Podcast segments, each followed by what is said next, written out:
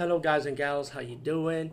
Today I'll be talking about an awesome way to start your free podcast, and I mean free. No catch, no gimmicks. It's totally free, easy to edit, easy to record, and easy to promote and monetize your podcast.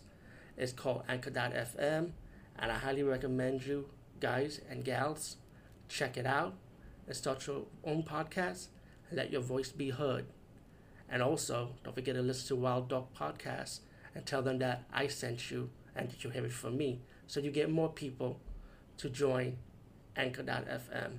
You will not be disappointed because they will also put your podcast in other platforms and then make it very, very much easier for you. Have a great day, everybody. Hey guys and gals, how you doing? Today I'll be talking about a really fun movie called Time Sweep. And this is a movie, this movie I never heard about though, so it's good to see it for the first time. Um, this movie came out in 1987, so that's like a bonus for me because I, I love a lot of movies from the 80s, you know. Even, but I do like vintage and old school movies too. Don't get me wrong, like before the 80s and after the 80s. But it, it 80s is like the era, you know, maybe, maybe because that's like my main gap ever for me. And it's when you keep your imagination going and stuff. Um, the movie Time Sweep is about like a cast of people. Like you got reporters, you got people that renovators of, of old buildings. Um, you got a professor with his students. So you got a cast a good cast characters in this movie. When they go to this old movie studio, and um, suddenly something happened. You know, it's like people start dying, and and one one by one, um, they're gonna get attacked by you a, crazed out human or a monster.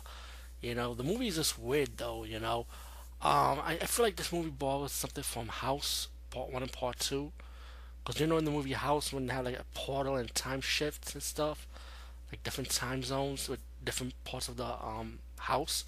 Um, time Sweep is like that because it's about something about time and every time they're walking around this movie studio, they start noticing people from different eras. You know, like a time um, shift, like a par- parallel shift around this movie studio. And the, movie spends most of the time with them walking up and down the studio, going down the basement, trying to find a way out. You know, out of the studio while they're trying to like escape the studio, but they can't escape because like this acid-like fog will burn them, so they have to find another way. Um, the movie have good death scenes, you know, um, for being for a low budget B movie. It's to me, um, this movie is actually good. I liked it. It's simple, nothing difficult.